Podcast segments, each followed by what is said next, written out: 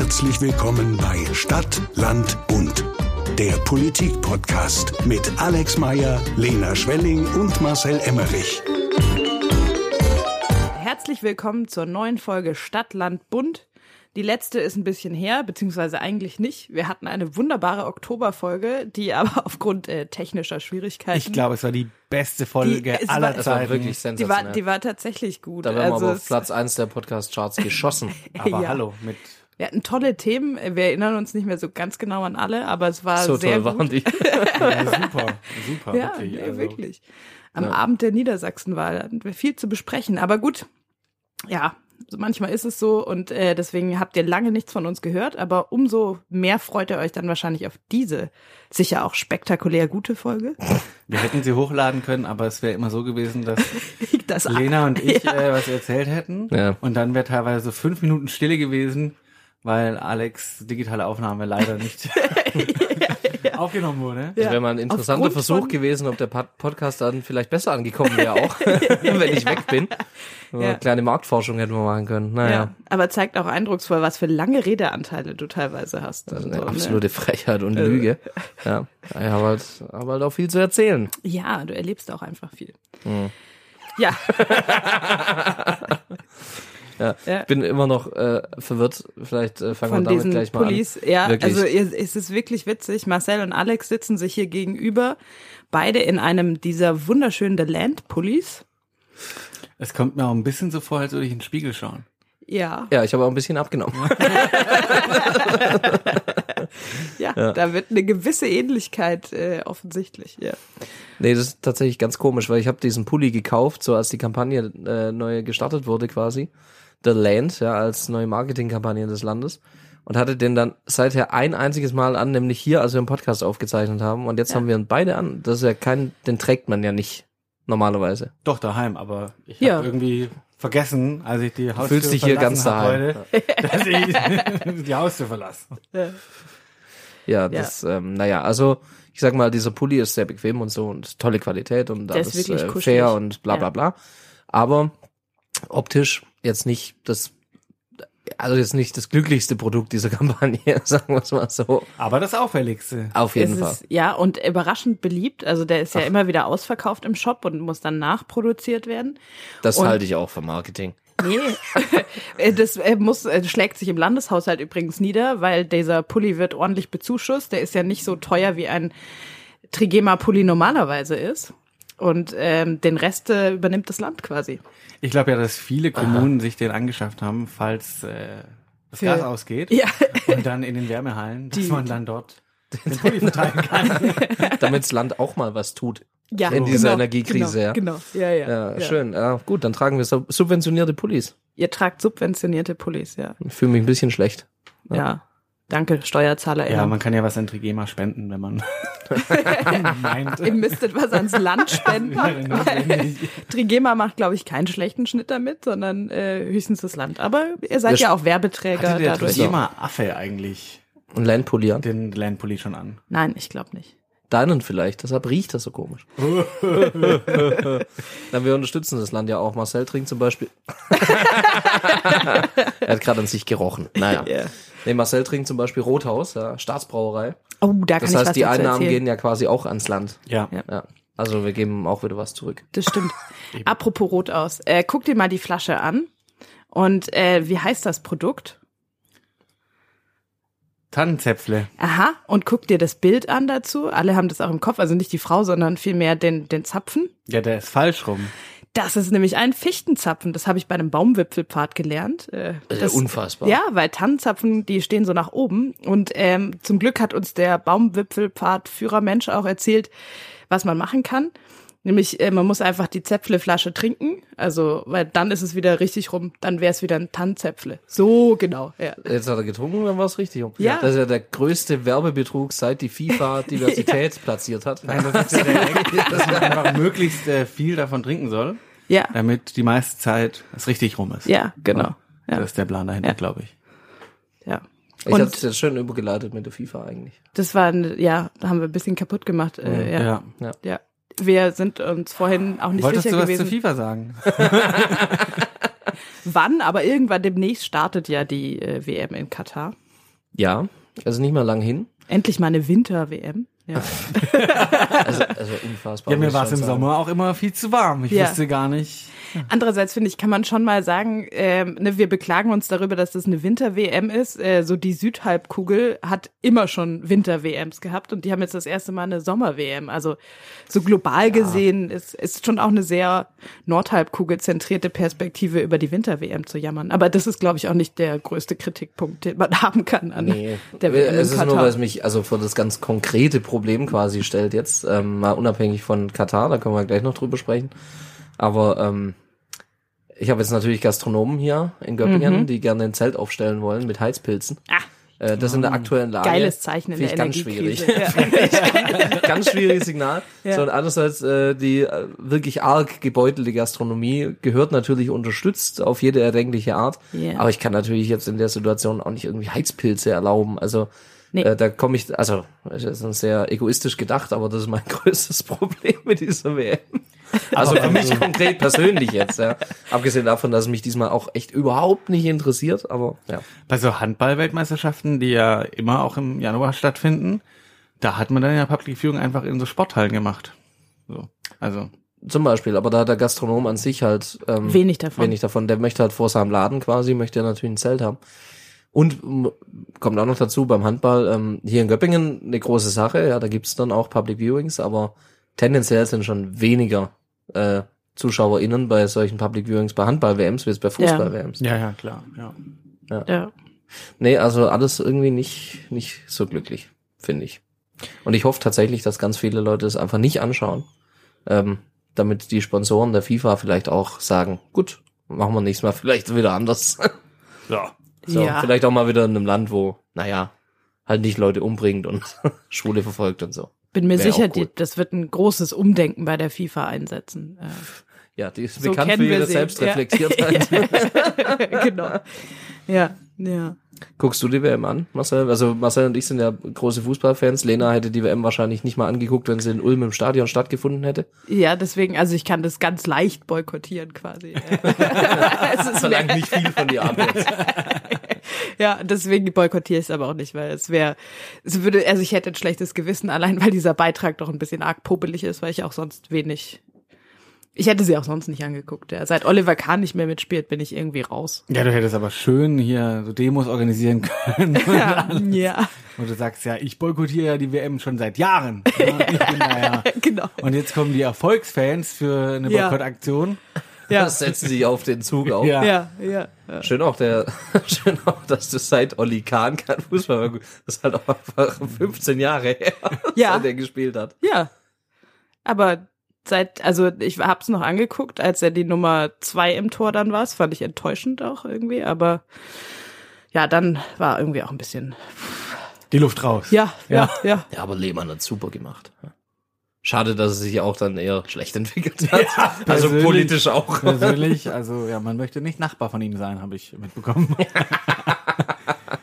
ja. Ja. Äh, die WM, also ich ähm, habe jetzt äh, nicht vor, das so richtig zu boykottieren, aber ganz grundsätzlich ähm, habe ich wenig Lust auf die WM. Das liegt zum einen schon auch daran, dass das im Winter stattfindet und ich das überhaupt nicht gewohnt bin. Ja, sonst wusste man ja immer Juni, Juli, da ist halt die WM.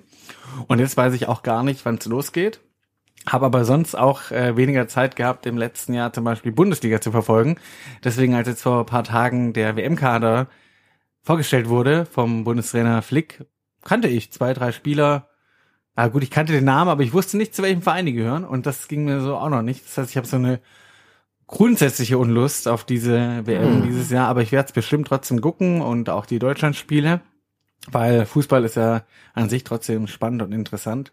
Aber jetzt im Vorfeld die ganze Diskussion darum und auch nochmal diese Worte von dem katarischen WM-Botschafter, der da meinte, dass Menschen, die gleichgeschlechtlich, Eigentlich, Menschen ma- lieben- also ja, er meinte vor allem Schwule sind einfach krank. ja, Das also war, das so war kann jetzt man's, kurz äh, zusammengefasst. Ja, du Geistiger Schaden. sehr lange. Ja. Also, Geistiger Schaden, hat er gesagt. Ja. Ja. Ja. Unglaublich. Also naja. Ja. Und jetzt äh, fangen die an darüber zu reden, dass das alles rassistisch wäre, wenn man da äh, diese Kritik äußert an den Spielen, an der WM in Katar. Aber ich finde halt, wenn man so eine WM will, dann will man die ja vor allem, um im Mittelpunkt zu stehen, im Aufmerksamkeit zu bekommen. Und dann muss man aber schon auch damit rechnen, dass es für die Menschenrechtslage im eigenen Land, ja, dass es da dann Kritik gibt und dass darüber diskutiert wird. Und damit muss man dann schon Mhm. auch klarkommen, finde ich. Wie ist es? Du bist, du bist ja im Bundestag unter anderem auch mit äh, Sportpolitik beschäftigt, oder? Ja. Wenn, äh, wenn die Kataris dich einladen würden, würdest du hingehen? Jetzt zur WM. Ja. Nach, ne, nach Doha dann oder so. Ja. Nee.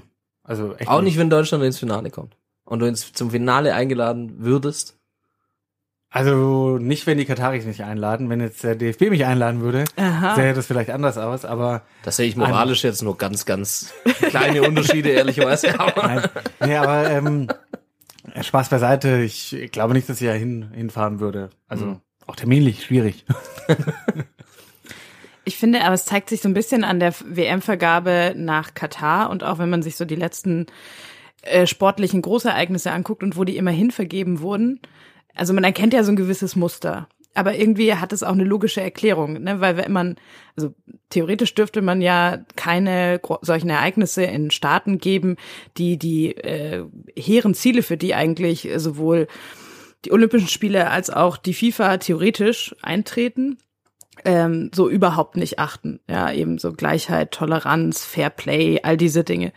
Aber wenn man ähm, das hart anlegt, dann könnte man ja einfach in vielen Ländern auch keine solchen Sportereignisse mehr machen. Und umgekehrt, die Länder, in denen man es machen könnte, die wollen es aber einfach immer nicht. Ne? Also wir hatten jetzt in Deutschland auch oft Bürgerentscheide gegen solche Großsportereignisse, weil die halt auch oft nervig, nicht nachhaltig sind. Du baust riesige Stadien oder äh, klatscht irgendwelche Wintersportanlagen in die Natur, die halt dann für, für ein paar Wochen genutzt werden und danach leer stehen. Also verstehe ich auch, dass die Bürgerinnen und Bürger das scheiße finden. Aber wie, wie geht man damit um, so grundsätzlich? ich, ich finde, man kann das Argument auch so ein bisschen umdrehen. Äh, ich war letztens auf einem Podium vom WLSB, von Württembergischen Landessportbund, ähm, auch gerade zu dem Thema Großereignisse etc. Was ausgerechnet ich jetzt da zur Sportpolitik zu suchen hatte, weiß ich auch nicht, aber Bis halt mal hin. bin da mal, ja, die haben mich eingeladen, die haben gesagt, die wollen einen, ähm, einen Kommunalpolitiker. Und äh, da ansonsten nur CDUler auf dem Podium saßen, dachten sie wahrscheinlich, wir brauchen Grünen und da ist die Auswahl nicht allzu groß, Das stimmt, Äh, ehrlicherweise. Und da bin ich dahin und da war dann auch so dieses Jahr, ähm, Katar zum Beispiel, dann dürfte man ja bald nirgends mehr ähm, solche Ereignisse machen, weil tatsächlich in der, im Demokratieindex sind wirklich nicht viele Länder auf der Welt, die da in der, Ja. in der obersten Kategorie sind. Ja, Das sind neben Deutschland, glaube ich, 20 andere oder so. Also wirklich nicht viel. Selbst die USA sind da nicht mehr drin. Ähm, und da habe ich gesagt, aber eben, das Argument kann ich umdrehen. Äh, ich habe noch nie die Forderung gehört, dass man Olympische Spiele oder eine Fußball-WM in Nordkorea stattfinden lässt. Also ganz offensichtlich gibt's ja irgendeine Art Abstufung, die halt relativ willkürlich gesetzt ist. Ähm, und da finde ich es finde ich's schon, kann man, kann man auch im Einzelfall entscheiden, ja. Man kann ja auch ähm, mit einfließen lassen, in welchem Land gibt's vielleicht gerade auch demokratische Bewegung oder eine, Demokrat eine Bemühung zur Demokratisierung. Und die sehe ich in Katar halt null. Und vielleicht gibt's irgendwelche Länder, wo die, ich nehme jetzt mal als Beispiel, ohne auf den Krieg abzielen zu wollen, aber die Ukraine, die war bis vor, ja, zehn Jahren, sage ich mal, hätte ich es da auch schwierig gefunden, Da fand aber damals die. Europameisterschaft statt. Ja, Mit Polen zusammen. Ja. Ja, aber war- war, damals auch- auch, eine große Diskussion. Eben, war auch ja. schwierig, ja, weil so aus demokratietheoretischer Sicht mit Korruption und so weiter waren die auch nicht so gut entwickelt, aber die haben sich ja im Positiven unter Zelensky auch in kleinen Schritten entwickelt. Das kann ja auch mit einfließen. Aber eben Ko- Katar sehe ich nicht. Ja, also ich glaube, zum einen muss man dann nochmal mit diesen Sportgroßveranstaltungen ein bisschen differenzieren, weil die Europameisterschaft oder Fußballmeisterschaft im Fußball, die findet ja schon in äh, vielen auch äh, demokratischen Staaten statt und da ist schon auch großes Interesse. Die Europameisterschaft nächstes Jahr findet ja auch in Deutschland statt. Aber bei so Olympischen Spielen, da ist es auf jeden Fall so, dass es da vor Ort immer Widerstände geben, gegen gibt, aufgrund der Situation, dass sie ja weitgehend da steuerbefreit Ja. ihre Veranstaltungen durchziehen dürfen und auf der anderen Seite der Staat da viel Geld für ausgibt mit den Ja. Sportstätten, die dann tatsächlich oft brach liegen. Ich glaube, es gibt nicht wenige Orte ganz grundsätzlich auf der Welt, wo man sagen kann, dass die Sportstätten, die gebaut worden sind zu Sommer- oder Winterspielen, dass die dann wirklich auch nachhaltig waren und noch lange bestand. München ist da, glaube ich, Hm. Ja, wirklich so ein ein positives Positivbeispiel. Beispiel. Ja. Ähm, ich denke, dass man aber halt, was das betrifft, da passiert ja auch ein bisschen was. äh, dahin kommen muss, dass man so äh, ja Voraussetzungen dafür schafft, dass das nicht mehr so funktionieren kann wie früher, dass alles neu gebaut werden muss. Ja. Und dieser Trend von früher, dass es immer darum ging, dass wirklich nur eine Stadt oder eine Region Ja. sich bewirbt, dass man da halt ehrlich sein muss, dass es heutzutage darum gehen muss, dass wirklich äh, mindestens eine Region oder schon ein ganzes Land sich bewirbt, Ja. damit es nicht so ist, dass äh, nur in einem ähm, Viertel in einer Stadt oder so alles hochgezogen wird, was man danach dann gar nicht mehr braucht, Ja. weil das Ja. ist natürlich total unnachhaltig und das kann man auch heutzutage in demokratischen Staaten, glaube ich, wenig Menschen vermitteln. Ja. Ich würde jetzt auch, also wenn äh, die Region Stuttgart, sage ich mal, einen Zuschlag für Olympische Spiele bekommen würde, würde ich jetzt als Göppingen auch nicht sagen, da nehme ich mich raus. So, da würde ich auch mitmachen. War übrigens schon mal. Eben München wurde gerade angesprochen. Äh, war Göppingen auch Olympiastadt. Hier haben Handballspiele Spiele stattgefunden, olympische. Ja, Wollte ich jetzt einfach mal. ja, ist doch gut. Ja, Wollte ich ja, auch wenn mal, man- einfach auch mal sich einbringen. München mal für die- Olympiastadt Göppingen. Sollte sich München nochmal für die Olympischen Spiele bewerben, für die Sommerspiele, hoffe ich ja auch, dass in Ulm irgendwas äh, dann läuft. Vielleicht äh, sollten einfach Ulm und Göppingen sich bewerben und dann kriegt München auch ein Spiel ab. So, Genau so, ja. ja. Die Diskussion über den Stadienneubau haben wir in Ulm ja eh, also es ließe sich praktisch verbinden an der Stelle. Ja. Finale vom Fußball kann ja auch hier eben In SSV Ulm, Ulm ja. im Stadion stattfinden Ja. mit wie viel Plätzen? Ja, ist, äh, wenig. Ja. ja, ja. ich glaube, dass halt da in der Vergangenheit überhaupt keine Sensibilität dafür überhaupt da war, dass man darauf geachtet hätte, wo soll das jetzt stattfinden. Ja. Äh, zum Beispiel jetzt bei der Fußball-WM. Und ich hoffe, dass das etwas ist, das die FIFA verstanden hat und in Zukunft bei weiteren Vergaben da schon drauf achtet, weil das ist schon auch richtig, was du sagst, dass dieser Fokus, dass es dann ja nur in, sag ich mal, klassisch westlichen Staaten Ja. stattfinden soll, das ist natürlich auch ein sehr ähm, ja, abgehobenes, arrogantes Selbstbild an der Ja. Stelle. Ja. Aber auf der anderen Seite, wie Alex gesagt hat, gesagt hat, Nordkorea möchte ja jetzt auch niemand haben. Und es ist ja eigentlich auch verrückt, wenn man sich überlegt, die letzte Fußball-WM, die fand ja in Russland statt. Ja. So. Womit man schon mal sagen kann, die Hoffnung, dass wenn man solche Turniere wo macht und dass sich dadurch vor Ort was verbessert, Ja. das ist jetzt auch nicht so. Äh, Unterm Strich, glaube ich, gibt es keinen Fall, wo das funktioniert hat, oder? Das war schon mal in Argentinien, hatte man, glaube ich, auch, es war auch Fußball-WM oder so.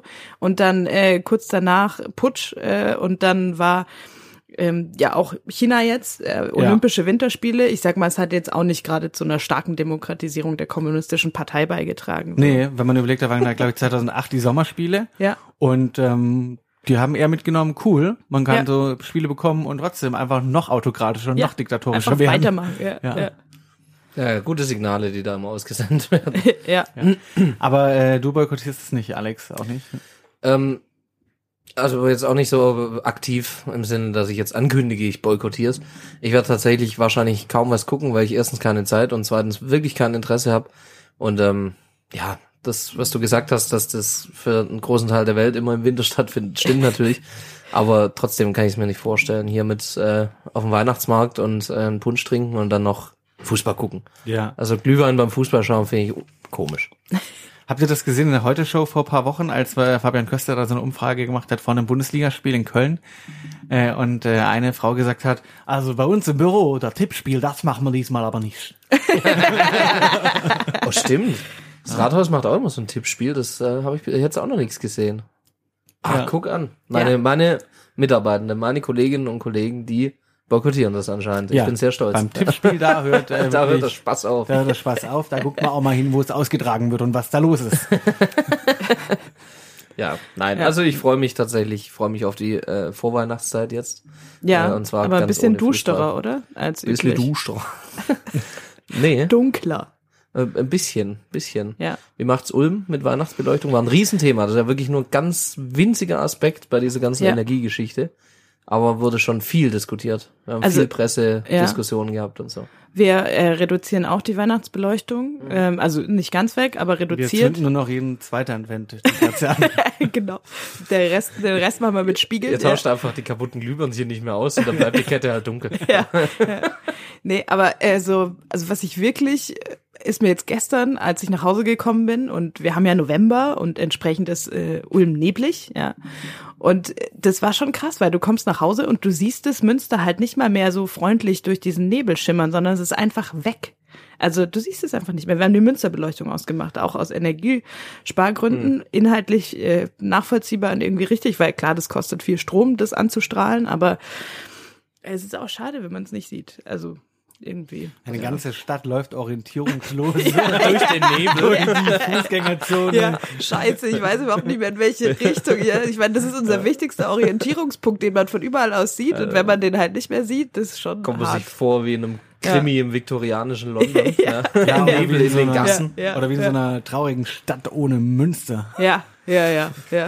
Ich wollte gerade sagen, also diesen kirchlichen Phallus dort, den habe ich noch nie als besonders freundlich empfunden, aber gut.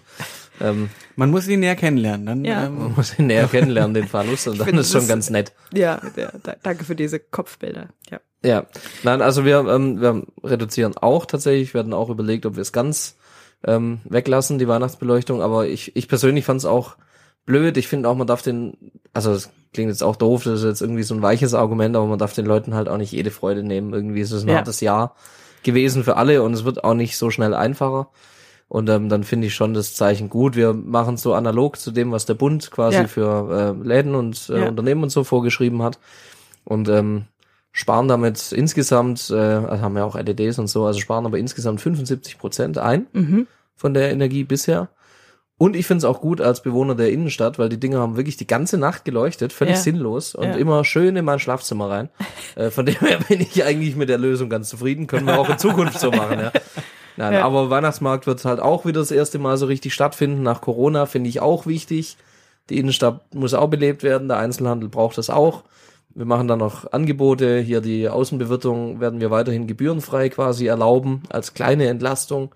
Ja. Ähm, wir werden an den fünf Samstagen, wo unser Weihnachtsmarkt läuft, der läuft immer eine Woche nach Weihnachten auch noch, ähm, werden wir die Busse, die Stadtbusse kostenlos machen, ja, dass die Leute auch wirklich Ja. in die Stadt reinkommen Ja. können. Wie in Also, Ulm ja. früher. Als Genau, noch, früher. Ja. Als ihr noch äh, fortschrittlich wart, äh, denn Ja. die Rolle hat jetzt Göppingen übernommen. Ja, Liebe Grüße gehen raus nach Ulm. ja, schön. Nein, ja. Na, da bin ich froh. Und dann kommen da hoffentlich Leute und dann wird es hoffentlich auch ganz schön. Mit der reduzierten Beleuchtung auch. Ich finde, man darf auch im Hinblick auf die Weihnachtsbeleuchtung nicht vergessen, wo wir herkommen. Ne, So, wir hatten jetzt einfach auch lange Zeit echt beschissene Weihnachten mit Pandemie. Ich habe es mir neulich irgendwie nochmal angeguckt, so Weihnachten vor zwei Jahren. Ja, erinnert ihr euch noch an diese komischen Regeln zwei plus vier und wer Oh jetzt ja. da wen treffen Oh, darf stimmt. und wie Wer viele Leute. kommen darf zu Weihnachten Genau. und so. Das hat den war Familien offengelegt, wer wen mag und wer wen nicht ja. ja. Und das ist halt echt krass. Und letztes Weihnachten auch schon irgendwie so anders und Pandemie und keine Weihnachtsmärkte. Da hatten wir diese Riesendiskussion um die Weihnachtsmärkte. Ich weiß noch, ich stand vor einem Jahr auf dem Ulmer Weihnachtsmarkt frisch getestet, ähm, mit einer Maske und im Gesicht draußen und wenigen Leuten und bin so. sehr und froh, zwar- dass du die Maske im Gesicht getragen hast. Und trotzdem ist der Weihnachtsmarkt zugemacht worden. Ja, also obwohl draußen und äh, tagesaktueller Test und Maskenpflicht und so, und es ging aber ja trotzdem nicht. Also es ist schon, ja, so ein bisschen wieder ein Krisenwinter, aber so Anders. Ja, ja also bi bisschen anders müssen wir es Aber- machen. Aber das Gute ist ja wirklich, man kann jetzt dadurch, dass man gar nicht mehr weiß, wie das eigentlich beleuchtet war, so ein Weihnachtsmarkt, kann man ja einfach sagen, okay, man lässt die Hälfte weg, die Leute wissen es eh nicht mehr, wie das früher war und dadurch hat man schon viel eingespart. Wobei das gar nicht, also das passiert ja tatsächlich so, zumindest bei uns ist so, es haben sich auch ähm, weniger andere Beschicker teilweise beworben, ja, weil manche haben es auch einfach nicht geschafft, über zwei Jahre keine Weihnachtsmärkte ihr, ihren, ihre Existenz zu retten sozusagen. Also da das ist ja echt ein ernstes Problem. Es ist wegen, es gibt weniger Stände, aber nicht äh, geplant, sondern einfach, weil auch diese Vielfalt, die früher da war, teilweise nicht mehr existiert über diese Corona-Zeit. Es gibt ganz viele Holzkochlöffel, die unverkauft rumliegen. Recht trauriges Bild. Ja. Ja, ich, ich muss sagen, wobei mir ähm, Corona damals mit diesen Regeln äh, eines meiner schönsten Silvester beschert hat. Vor zwei Jahren war ich dann, äh, war dann ja nur ein weiterer Haushalt quasi Ja, erlaubt, ja. bei den Silvesterfeiern ja auch, und ich war bei Marcel und Stimmt. Julia daheim. Stimmt. Und das fand ich sehr nett. Und wir waren da zu hatten dritt. wir den Kochlöffel für die Karaoke-Party. Da hatten wir wir da aber, ja, selber da gemacht haben. hing der Kochlöffel aber irgendwann dann auch schief. Aber äh, ganz mein Geheimtipp, ähm, wenn ihr aus Dinner for One ein Trinkspiel macht, ähm, dann trinkt nicht jedes Mal, wenn er trinkt und wenn er über den Tigerkopf stolpert. Keine gute Idee. Das verkürzt den Abend ganz massiv. Aber war ein sehr schönes Silvester, fand ich. Ja. Das war ein schönes Silvester. Also ich glaube, wir haben nicht reduziert den Weihnachtsmarkt. Ich glaube, der findet ungefähr in der gleichen Größe. Ist ja natürlich auch Ja. nochmal deutlich kleiner als jetzt in Ulm. Ähm, aber der findet so ziemlich in der gleichen Größe statt. Und ich, also ich freue mich wahnsinnig drauf, muss ich sagen. Und wenn wir noch in Göppingen dieses besondere Event, den Heiligen Morgen. Ähm, Ja, ja, stimmt. Ich habe schon oft davon erzählt, ihr kennt schon. Ja. Ähm, Heilige Morgen ist so eine Tradition, die ist entstanden vor Jahrzehnten und tatsächlich keine offizielle Veranstaltung, sondern irgendeine Kneipe. Man streitet darüber, welche es erfunden hat.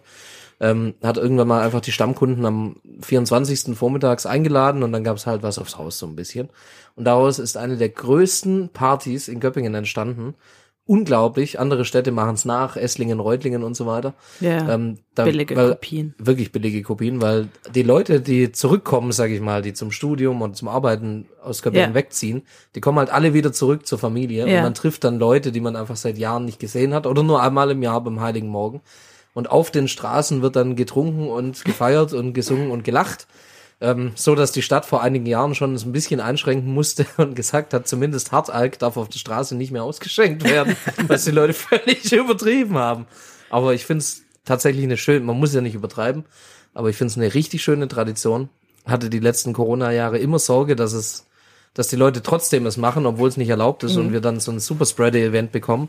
Aber dieses Jahr wird es ja voraussichtlich stattfinden können und ich hoffe, dass wieder viele Leute kommen. Das sind teilweise über 20.000 Menschen in Göppingen in der Innenstadt unterwegs. Das ist schon Woher Wahnsinn. kommen die alle? Ja, waren alle mal, kamen mal alle aus Göppingen. Na, wirklich schön. Ihr könnt, ihr seid herzlich eingeladen. Ich, das bewundere ich ja an diesem Heiligen Morgen am meisten, beziehungsweise ich frage mich, wer da nicht kommt sozusagen, weil ich habe noch nie am 24. vormittags Zeit gehabt für irgendwas. Weil da schlägt die Family ja zu Hause auf und dann muss man irgendwie schon anfangen zu kochen und den Baum aufstellen und schmücken und all diese Dinge. Also irgendwie, ich, ich bin immer voll im Stress am 24. Dann wird in Göppingen der Baum halt spätestens am 23. aufgestellt, dann ist es erledigt. Man ist ja sieht gar keine Überraschung mehr so. Ja, ich will den früher aufstellen. Welche Überraschung? Den Baum. Welche Überraschung? Oh, ein Baum. Huch. Man weiß doch, was da aufgestellt wird. Hoppla, oh, Ja, da aber hängt ja Kugel dran. Hoch. Das ist doch so, die, die Kinder dürfen den ja nicht vorher sehen. Und also ich habe diese Regel einfach immer auf alle anderen Familienmitglieder auch jetzt übertragen. Ach und die, so. also die, die müssen dann Ihr quasi habt in andere gar keine Zimmer Kinder in gehen. der Familie. Nicht mehr. Also wir sind groß geworden inzwischen. Ja, Ja, ja, nee. Aber deswegen, das betrifft jetzt halt zum Beispiel mein Papa und meine Schwester, die dürfen, und auch den armen Mario, die dürfen den Baum nicht sehen vorher. Also die müssen dann einfach woanders sein und dann dürfen sie erst kommen, wenn der fertig ist. Und dann schmückst du den da. Ich, ich mache das genau und zünde die Kerzen an und so und dann ist, sieht, ist halt dieser Wow-Effekt, wenn du reinkommst, so, oh, das ist schon sehr schön. ja. Ja. gut, aber also Aber du hast ja gar keinen Wow-Effekt dann. Nein, ich, ich opfer mich ja für. Ach so, okay. kommt, kommt die kommt die Familie, die kommen zu dir am 24. Feiert ihr bei, bei dir quasi? Ja, also so. Papa und ähm, genau, Clara kommt auch mal, also manchmal und genau, so wir, wir rotieren so durch. Aber an Heiligabend bin ich immer zu Hause und die Family darf aber gerne dazukommen. Darf. Das ist eine typische Scheidungskindregelung, weil es war halt immer die blöde Entscheidung, wo gehe ich hin am 24. Und deswegen habe ich, sobald ich ausgezogen bin, entschieden, das mache ich ganz einfach. Ihr könnt gern zu mir kommen am 24. Also wir machen es immer noch, wir, wir sind ja alle Scheidungskinder hier. Ähm, na, das ist auch traurig. Aber äh, wir haben es immer so gemacht dann tatsächlich, Heiliger Abend bei meiner Mutter, weil eben meine Schwester und ich, die Kinder waren halt bei meiner Mutter. Und das hat sich bis heute gehalten. 24. bei meiner Mutter. Es gibt Leberkäse und Kartoffelsalat. Immer. Sie Ja. hat einmal ein Jahr lang äh, hat sie was anderes gemacht und hat es bei mir vorher nicht äh, angekündigt und sich, und sich Ja, ja. und Ja. eine Zustimmung geholt. Ja. Und dann habe ich gesagt, Mutter, Alles, was ich recht liebe ist, dich, aber wenn du nicht möchtest, dass wenn ich nächstes nächstes Jahr- Weihnachten zu Papa nächstes, gehe. So, wenn nächstes Jahr kein Leberkäse auf den Tisch kommt, dann bin ich weg. Ja. Dann, und dann Ja. äh, so erster oder zweiter Feiertag äh, gehe ich dann zu meinem Vater. Ah, ja. Normalerweise. Okay. Ja, ja, ja. Aber ich finde auch, das äh, Abendessen an Heiligabend, das ist äh, feste Tradition, oder? Ja. Was gibt's bei euch da? Das Marcel? ist unterschiedlich. Ich muss äh, sagen. Wie das- unterschiedlich? Ja, das, also das kann, muss, also äh, das, Das ist halt eine das, komische Familie, das- das, wie diese kann das denn saarländische unterschiedlich Von Tradition. wegen sein? Entscheidungskind ist es einfach so, dass wir da immer ein austariertes Rotationssystem hatten. Aha. Ein Jahr bei dem Vater und ein Ah. Jahr bei der Mutter Heiligabend feiern. Das wurde auch notariell überwacht, dass da kein Schindluder mitgetrieben wird und sich eine Partei ja, sich da irgendwelche Vorteile konnte und dann ja, den sicher, ja. UN-Sicherheitsrat anruft. Ja, ja, ja, ja. Das, äh, und deswegen gab es immer bei meinem Vater ähm, Raclette und Mhm. bei meiner Mutter Ente oder Gans. Also da sind wir jetzt ganz unverhofft auf ein spannendes Thema gestoßen. Alter. Und Ich jetzt, dachte, jeder äh, feiert gleich Weihnachten. Ich glaube, alle denken immer, dass alle so Weihnachten feiern wie Ja, sie. na klar. Ja, und jetzt ist ein bisschen die Frage, ich, äh, wir aber- haben jetzt genau. wahrscheinlich auch vor, dieses, wir haben ja letztes Jahr eigentlich Ja. auch schon ähm, nicht mehr, weil wir da frisch Eltern waren, ähm, haben wir das nicht mehr so gemacht und dieses Jahr überlegen wir noch, wie wir es machen und jetzt wäre ja der Zeitpunkt, so eine Tradition äh, zu begründen Ja. und äh, Verbote ist- zu erteilen, ab genau. wann man äh, Bäume aufbaut und Ja. äh, anschauen darf Ja, oder nicht. Und ja, das so. ist jetzt wichtig, Da ja. hat man jetzt richtig viel Auch die, auch die Christkind-Erzählung unter Weihnachtsmann oder so, da muss man sich jetzt entscheiden, damit Alfie da nicht mit falschen Vorstellungen groß wird. Schickt uns doch mal eure Weihnachten, wie ihr Weihnachten feiert, Oh ja. und dann suche ich mir das Beste raus davon und feiere dann so Weihnachten. Ja, das finde ich eigentlich auch ein schönes Thema.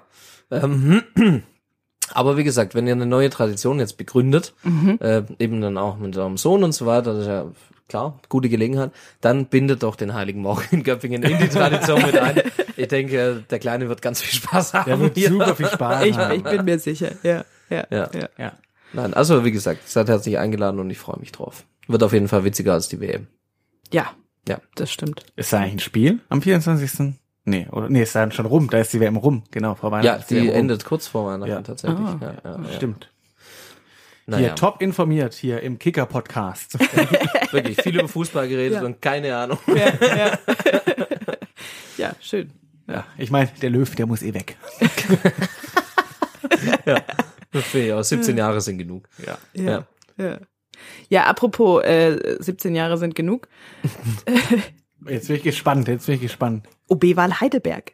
Oh, Ja. ah. Aha, ja, also sind es nicht 17, sondern 16 Jahre, aber da war jetzt ja der erste Wahlgang und am 27. November ist äh, quasi der zweite Wahlgang, der ja noch äh, nach, nach der Gemeindeordnung keine Stichwahl ist, sondern einfach eine neue Wahl, wo sich theoretisch alle und auch neue Leute wieder bewerben Das wird können. aber ja geändert jetzt, gell? das ändern wir, das wird eine richtige Stichwahl jetzt, ja. Weil wir in Stuttgart, weil die Grünen in Stuttgart verloren haben, ändern wir das Wahlrecht. Ja, also nicht wir alleine. Die CDU findet das auch richtig. Ja, Ja, und die klar. kommunalen Landesverbände sind auch dafür, weil es gibt einfach zu viel nervige Sachen, wo dann, also ne, Alex kann das, glaube ich, aus eigener leidvoller Erfahrung erzählen, wie das ist, wenn dann noch jemand dann einfach mit im Rennen bleibt und das irgendwie auch, pff, naja, vielleicht hättest du haushöher gewonnen Nein, sonst. glaube ich eben nicht. Also Ja. gut, das ist aber jetzt natürlich ganz Ja. individuell. Wir ändern es dann nochmal vor der Göppinger OP. Oh, darf ich Genau. mir was wünschen? Nein, also äh, grundsätzlich bin ich auch absolut dafür. Man muss da eine echte Stichwahl draus machen. Es ist halt komisch, so Ähm, ja, anders. ist ne? Da, da tauchen teilweise dann einfach neue Leute auf, Ja, die eben ja, ersten finde Ding ich- auch ja, gar das- nicht das dabei Neue waren. an- tatsächlich so dürfen, Menschen ich seltsam. Baden-Württemberg, die verstehen das gar nicht, warum man das Nee. macht und warum das äh, möglich sein verstehe es soll. auch nicht. Aber mir persönlich hat es tatsächlich wahrscheinlich eher geholfen. Der, also der Amtsinhaber und ich sind da Ja. angetreten. Wir hatten beide, ähm, wir waren die beiden mit den meisten Stimmen und dann eben noch der Drittplatzierte auch, ähm, der aber ehrlicherweise wahrscheinlich eher den Amtsinhaber von der CDU Stimmen gekostet hat als mich. Also bei dem knappen Ergebnis, das ich hatte, äh, Ja. muss ich eigentlich wahrscheinlich dankbar sein, dass das äh, da noch keine Stichwahl war, weil sonst hätte ich, glaube ich, nicht gewonnen. Tatsächlich. Aber ganz, ja. ganz individuell natürlich, aber grundsätzlich ist absolut richtig, dass man eine Stichwahl macht. Ja. Aber in Heidelberg ist ja jetzt noch nicht so. Nee, genau. Aber da bleiben jetzt trotzdem, glaube ich, sind drei noch im Rennen. Also der Amtsinhaber, der beim ersten Wahlgang irgendwie auf 45 Prozent kam, dann Theresia Herr Würzner. Herr Würzner, genau, Eckhard Würzner, 16 Jahre Ah, ich im Amt. Thomas. ich hätte jetzt Thomas Würzner gesagt. Heißen alle Thomas. Ja, da gibt's doch diese tolle Statistik, dass tatsächlich mehr Thomase, ich glaube es Ja. war sogar Ja. Thomas, dass es äh, mehr Thomase In in den, den, deutschen Rathäusern gibt. Großstädten, genau, ähm, gibt als es mehr Frauen. Oberbürgermeister, die Thomas Deswegen heißen. dachte ich als wahrscheinlich Frauen. Thomas, Ja, deswegen, da, klar, so, so heißt man halt als OB. Ja, ja,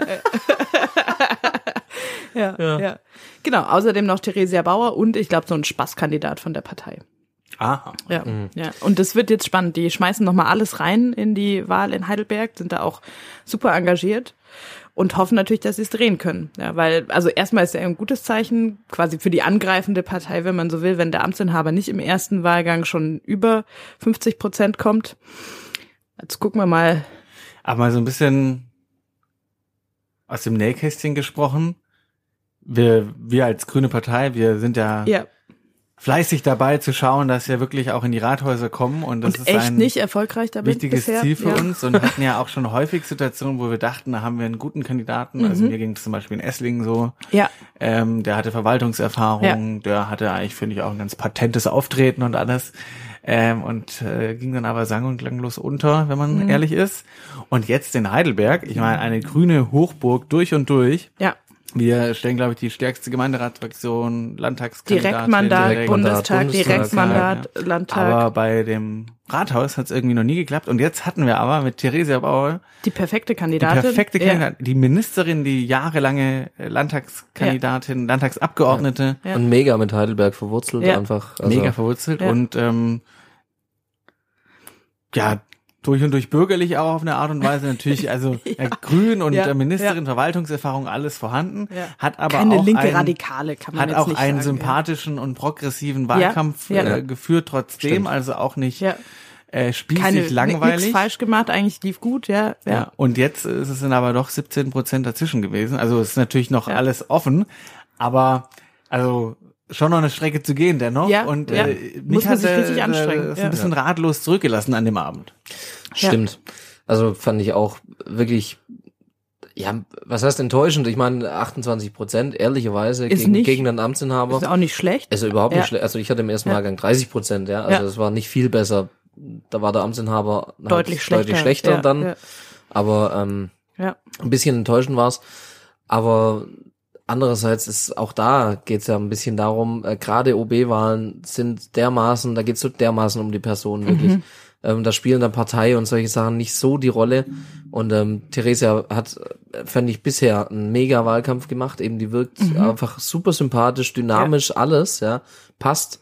Ähm, aber vielleicht eben hat der Würzner dann halt auch nicht, vielleicht auch manchmal nicht genug Angriffsfläche ge- geboten. Ich Ja, weiß ja. es nicht. Ich kenne äh, Ja. kenn dann Heidelberg zu wenig irgendwie. Aber das muss man einfach vor Ort auch äh, anschauen und jetzt eben erstmal noch alles geben bis zum Ja. zweiten Wahlgang, weil wie gesagt, es gab schon verrücktere, äh, Ja, und verrücktere bin, Geschichten. also ich bin überzeugt, dass da noch was drin ist, weil wenn man Ja. sich die Zahlen anguckt, ähm, dann kann man auch ganz gut erklären, warum ähm, wir nur 28 Prozent hatten. Wir haben einfach auch, also unser, unsere Wählerklientel, so die, die bei der Landtagswahl, bei der Bundestagswahl, bei der Kommunalwahl Grün wählen, die sind einfach in großen Teilen gar nicht zur Wahl gegangen. Und das finde ich halt krass. Also die Wahlbeteiligung war natürlich geringer als bei der Bundestagswahl. Das ist aber trotzdem eigentlich auch nicht schlecht für eine OB-Wahl, über 50 Prozent. Das ist auch nicht, gut. also das ist ja eigentlich für eine OB-Wahl okay, genau. Aber gerade in den grünen Hochburgen ähm, sind einfach viele Leute nicht wählen gegangen. Und das finde ich schon äh, krass ernüchternd. Also was sagt das auch über unsere Wählerklientel aus? Ähm, gibt Überlegungen, ob das damit zu tun hat, dass in der Studiestadt die Leute vielleicht auch nicht so verbunden sind mit ihrer Kommune, dass die das ähm, immer auch noch nicht so richtig allen klar ist, wie wichtig so eine OB-Wahl ist. Also muss man ja immer wieder betonen, dass es eigentlich das mächtigste Amt ist, das wir im politischen Baden-Württemberg haben. Ja, Im politischen Deutschland genau genommen. ja. Weil auch kein, kein Bürgermeister, keine Nee, Bürgermeisterin in irgendwo in Deutschland eine solche Machtfülle durch Ja. die Gemeindeordnung hat wie in Ja, Baden-Württemberg. ja. Also Wahnsinn. Ja, Chef des Gemeinderats, Chef der Verwaltung Acht und Jahre auch noch Amtszeit. Vorsitzender der Aufsichtsräte, also aller städtischen Gesellschaften, Ja. was dann mit Wohnungsbau, Ja, ich Stadtwerken, weiß, bei Olaf Parkbetriebe Scholz, richtig der viel sein hat kann. überlegt, OB zu werden in Baden-Württemberg. Als das nicht klappte, hat er gedacht, gut, dann mache ich halt Das Kanzler. Zweitbeste. War ja das zweitbeste. Ja. Das Zweitbeste. ja, ja. ja, Winfried hatte auch bei der Verabschiedung von Gudrun Heute-Blum langjährige ähm, Geschäftsführerin des baden-württembergischen Städtetags und äh, die das richtig, richtig gut gemacht hat, äh, hat auch da gesagt, er würde ja so gerne mal wissen, wie das sich anfühlt, wenn man wirklich was zu sagen hat und ob nicht äh, ein OB mit ihm mal so Jobtausch äh, Tausch machen Sofort. könnte. Oh, mach ich, mach ich gleich. Also Ja. lieber Winfried, ja. wir wissen ja, dass du zuhörst, wie Ja, immer. klar, jeden ähm, Podcast, ich ja. ich stehe bereit. Mach mal eine Woche hier, ja, und dann würde, glaube ich, manches auch danach, was vom Land so kommt, anders laufen. Fände ich gut, ja. Nicht, dass ich Ministerpräsident jetzt äh, werden wollen würde, aber Nee, auch du so, hast so ja- eine Woche tauschen wäre auch Also mal. die Folge Frauentausch, die gucke ich aber. Ja, genau. Für mich wäre das ja eigentlich ein Abstieg quasi. muss man ja ehrlicherweise Ja, sagen. ja. Allein, dass ich dann ständig nach Stuttgart muss. Ja, das, das äh, also eine der großen Sagt der ehemalige. Landtagsabgeordnete. Ja, es Ja, gibt einen Grund, warum ich hier angetreten bin. Ja, Ja. Nee, also ich äh, stehe bereit. Ja. Sehr schön. Winfried, Ja. gönn Ich, dir. äh, Gönn dir äh, Göppingen. wir, wir richten es aus, ja. Ja. Falls er die Folge verpasst.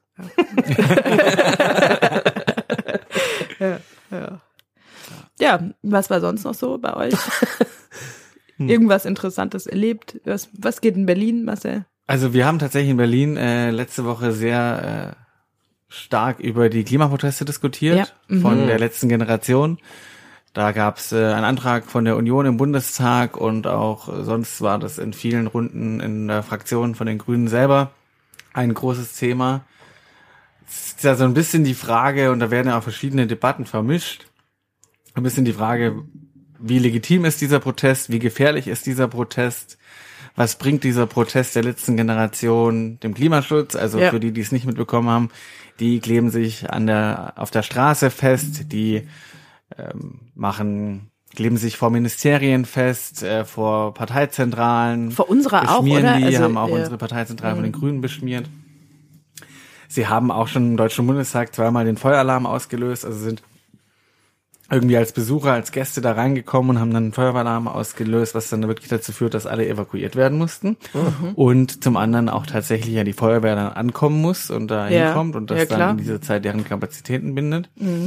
Und jetzt ist diese ganze Debatte nochmal massiv hochgekocht dadurch, dass letzte Woche äh, nee, vorletzte Woche eigentlich, dieser Fall in Berlin war, dass die sich angeklebt haben und dann eine Radfahrerin einen tödlichen Unfall hatte mit einem Betonmischer. Ähm, und dann war die Frage, ob Spezialgeräte zu spät an den Unfallort gekommen Ja. sind, weil da die Stau war aufgrund der Proteste. Dieses ganze, die ganzen Zusammenhänge, inwiefern die wirklich kausal sind, das wird jetzt auch gerade noch überprüft. Es gibt Dinge, die dafür sprechen, es gibt Dinge, die äh, dagegen sprechen. Aber Fakt ist, diese Debatte ist da, die ist hochgekocht und es wird jetzt auch gefordert, dass man mehr Strafen macht für die Leute, die diese Proteste machen. Die Union möchte jetzt, dass wie in Bayern, die sofort 30 Tage Ja. in Gewahrsam kommen. Also Ja, doch sogar präventiv. Das ist ja, genau, äh, präventiv. Bayern genau. wirklich. wenn, man, äh, wenn man da ja. das ankündigt, dann kommen Vorher noch über. Katar schimpfen, aber muss da also gar nicht so weit gucken Ja. mit so komischen Gesetzen. Ne? Und dann gibt's die Union, Alexander Dobrindt und andere, die jetzt davon sprechen, dass man es hier mit einer Klima-RAF zu tun hat. Ja. Also ein unsäglicher Vergleich mit Wirklich einer Terrororganisation, absurd, die ja. wirklich für viele Morde hier. Und eine Frechheit, auch ein historisches Bewusstsein, das ist, äh, äh, das tut richtig weh. Also, Ja. ja. Genau, aber trotzdem ist auch die Frage, inwiefern ähm, müssen wir Grüne uns davon distanzieren, von der letzten Generation? Was halten wir von denen? Sind die ein Teil der Klimabewegung? Sind sie ein Teil, den wir gut finden? Ähm, wie siehst du das, Alex? Naja, also ich sag mal so, zivile Ungehorsam, Protestformen und so weiter, alles legitim. Ja, das, ähm, das gab's schon immer, ja, wird's auch immer geben. Und äh, gerade wenn dann die Forderung nach härteren Strafen kommt, finde ich immer so albern. Wir haben einen funktionierenden Rechtsstaat, der sieht Strafen vor, die angemessen sind, äh, Ja. für was auch immer man tut. Also von dem her völlig ausreichend, ja. Und dann manches muss der Rechtsstaat aushalten. Es wird natürlich dann schwierig, eben wenn tatsächlich Sicherheitsaspekte betroffen sind. Das ist das eine. Ähm, und, und das finde, also emotional finde ich es noch schlimmer gefühlt, ähm, dieses an Kunstwerke ankleben oder Tomatensuppe auf irgendein Bild schütten und solche Sachen. Ich finde, es tut mir richtig im Herzen weh. Ich weiß, das Anliegen ist vielleicht, vielleicht wichtiger als Kunst, aber da gehen Jahrhunderte alte Kunstschätze, kulturhistorische Schätze, können da dann wirklich Schaden nehmen und die sind nicht ersetzbar. Also, das finde ich, das tut mir einfach weh, wenn ich das sehe. Das finde ich wirklich kacke. Und da kann man sich dann auch distanzieren und sagen, das finde ich kacke. Das Ziel teilen Ja. wir, dass endlich richtig Klimaschutz betrieben wird. Auf allen Ebenen. Deshalb finde ich zum Beispiel sowas wie am Bundestag oder vor Ministerien oder so weiter weniger schlimm, ja, auch wenn es auch zivile Ungehorsam ist und dann müssen sie halt die Strafe dafür in Kauf nehmen. Aber da trifft es dann auch ein Stück weit die, hoffe ich zumindest, die richtigen AdressatInnen. Ähm, aber ansonsten, also ich sehe es durchaus auch kritisch und bin froh, dass sich hier in Göppingen niemand anklebt. Ich finde, also Bis jetzt. Ich will aber auch jetzt niemand irgendwie äh, Motivieren. motivieren. Motivieren, ja. ja. Also bleibt Ja. ruhig in Berlin. das Problem ist doch irgendwie, also man merkt es jetzt ja auch, ne? Wir diskutieren halt über die Protestform und ob die legitim ist und ob die angemessen ist oder nicht. Und wir diskutieren nicht über die Sache. Und das ist, glaube ich, so das Kernproblem Ja. von letzter Generation. Ja, die, die stoßen damit halt keine Debatte über Klimathemen an, sondern äh, über Protestformen. Ja, und das ist ja eigentlich auch nicht deren Ziel. Also die schießen halt mit ihrer Art irgendwie an dem, was sie eigentlich als berechtigtes Anliegen ja haben, auch selber vorbei. Und das finde ich ist so, pff, nicht hilfreich für, für die Diskussion halt. Was, was ich gerne mal wüsste, äh, El Hotzo, kennt ihr bestimmt, ja. ja. An der besten Instagram-Channels, kann ich nur sehr empfehlen. Viele Grüße gehen raus. Hat er auch geschrieben, äh, es würde ihn mal interessieren, ähm, wenn jetzt irgendwie einer gegen Gender-Wahn und Cancel Culture sich irgendwie an die Uni kleben würde, ob dann dieselben Leute sagen würden, das geht ja gar nicht, der muss in den Knast, oder ob die sagen würden, ja, das ist natürlich völlig berechtigt von einem freiheitsliebenden Bürger, ähm, berechtigte Aktionsform. Würde mich mal interessieren. Da wird das natürlich stimmt. auch mit zweierlei Maß gemessen, ja. weil die, die sich jetzt am lautesten darüber beschweren, sind natürlich die, die auch für den Klimaschutz überhaupt nichts getan haben und wenig übrig haben. Die ja, meisten. Kann man, ja äh, auch äh, in den Archiven der Unionsfraktion auf deren Homepage nachschauen, als da Landwirtinnen mit ihren Treckern in Berlin waren und dort die Straßen blockiert haben. Da kam nichts. Da ging es, glaube ich, auch nicht so einfach für den Rettungsdienst da durchzufahren. Ja. ja. Und da gab es Pressemitteilungen, Presseverlautbarungen von der Union, die gesagt haben, ah, wir haben Verständnis für die Proteste. Ja, ja, ja. weil der, der Landwirtschaft so schlecht geht und die Politik zu wenig macht. Und ja. jetzt, wo es um Klima geht, ist nicht viel von dem Verständnis übrig. Ja. Und gerade der Sicherheitsaspekt, also ich meine, wirklich furchtbar, was da passiert ist. Ja, ich habe auch ein Interview gelesen mit der Zwillingsschwester von der mhm. Frau, die da äh, gestorben ja. ist. Und auch da redet niemand drüber, wie scheiße gefährlich das eigentlich ist, Rad zu fahren ja. in Berlin. So. Und dass das irgendwie ein Thema ist. Das wäre doch das Thema, ja. weil der Unfall ist nicht wegen der Proteste passiert. Ja. Ähm, und wenn und in Berlin gibt's nicht nur Stau, wenn sich einer an die Straße klebt. Also wenn die ganzen äh, Abgeordneten der Unionsfraktion sich vom Fahrdienst durch Berlin karren lassen und damit auch einen Stau mit verursachen.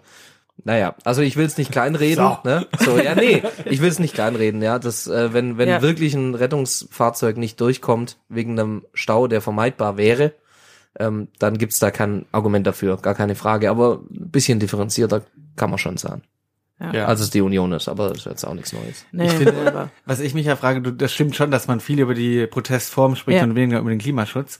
Aber was man ja schon sagen muss, dass jetzt zum Beispiel auch Fridays for Future es nicht mehr so schafft, die Klimadebatte Klar, nutzt sich halt ab. Nutzt sich ja. halt ab. Ja. Und dieses, diese Aufmerksamkeit, oder dass man das Bewusstsein dafür schafft, dass es eine Notwendigkeit gibt und dass ganz viele Menschen sagen, ja, die Ziele, die teile ich eigentlich und ich bin ja. eigentlich auch der Meinung, dass zu wenig für den Klimaschutz getan wird. Das würde ich schon sagen, dass das dadurch passiert. Mhm. Aber ob es für das äh, Gesamtinteresse, dass die Menschen sich so wie das bei Fridays for Future entstanden mhm, ist, ja. dass äh, Schülerinnen und Schüler abends äh, am Familientisch ja. über Klimaschutz geredet haben und deswegen die Eltern umgedacht haben und äh, mhm. sich da wirklich ein Umdenken breit gemacht hat in der Bevölkerung. Das passiert mit den Protesten wahrscheinlich jetzt nicht. Nee. Wobei ich auch da sagen muss, es ist natürlich ein ganz anderer Härtegrad, so, ja, aber die Diskussion um Fridays for Future und die Frage, darf man jetzt eigentlich streiken oder nicht? Ja, müssen, muss, müssen die nicht in die Schule? Ja. Das hat ja am Anfang ewig yeah. lang diese Debatte äh, beeinflusst und die Union wusste gar nicht, wie sie damit umgehen sollte. ja. Und das war ja etwas, was am Anfang die große Frage war und dass man da in die Schule gehen muss und diese Proteste äh, deswegen nicht in Ordnung sind und solche Sachen. Das heißt, da gab es ja auch am Anfang so ein bisschen so Momentum. Ist klar natürlich schon ein Unterschied, ob man damit potenziell Leben gefährdet, klar. Ja. Aber diese Frage, wie weit darf ziviler Ungehorsam gehen oder nicht, das war auch an der, in der Anfangszeit von den Fridays äh, durchaus ein Thema. Ja. ja. Ich glaube so, die, also ich finde das Entscheidende beim, beim Thema Klimaschutz ist, die Aufgabe ist halt so groß, dass wir die nur gemeinsam lösen können. Das heißt, du musst die Leute auch mitnehmen. Und bei dem Protest sorgst du eher dafür, dass die Leute äh, abgestoßen sind. Ja? Mhm. Also die Diskussion, was da auch teilweise an an Hass irgendwie auch auf die einprasselt, das ist in keinem Verhältnis äh, zu dem, mhm. was sie machen. Auch das finde ich, muss man mal sagen. Aber das sorgt halt eher für eine Spaltung der Gesellschaft und nicht für so ein Gefühl wie, ja, ihr habt recht und wir gucken jetzt, dass wir irgendwie zusammen da äh, was bewegen, weil am Ende ist das auch nichts, was man ähm, nur rein politisch lösen kann, sondern jeder Einzelne kann auch einen Beitrag leisten. Muss, und ja. ähm, du schaffst halt die Leute, also du gewinnst sie nicht dafür. Ja, in Ulm hatten wir ja, dass das äh, Autoreifen aufgestochen worden sind von SUVs. Jetzt kann man SUVs scheiße finden und auch ähm, sagen, das ist kein Gefährt, das man in einer Großstadt wie Ulm zwingend braucht. Ja, da wäre ich auch sofort dabei. Aber ob das halt die die Leute, die den SUV haben, dann äh, zum Umdenken bringt und sagt so, ah ja, hm, okay, wenn jetzt mein Autoreifen hier aufgestochen wurde, dann äh, überlege ich noch mal, ob das wirklich so ein gutes Auto ist. Also das passiert halt auch nicht, ja. Das, deswegen glaube ich, muss man schon irgendwie so die die Protestform vielleicht auch an die Ziele anpassen so ein bisschen und das mhm. äh, funktioniert bei letzter Generation nicht so gut, habe ich das Gefühl. Ja. Nee, das stimmt. Und, und es bringt halt auch so diesen Aspekt, das war ja eben bei den Fridays irgendwie von Anfang an auch so ein Thema, werden die sich irgendwann radikalisieren. So.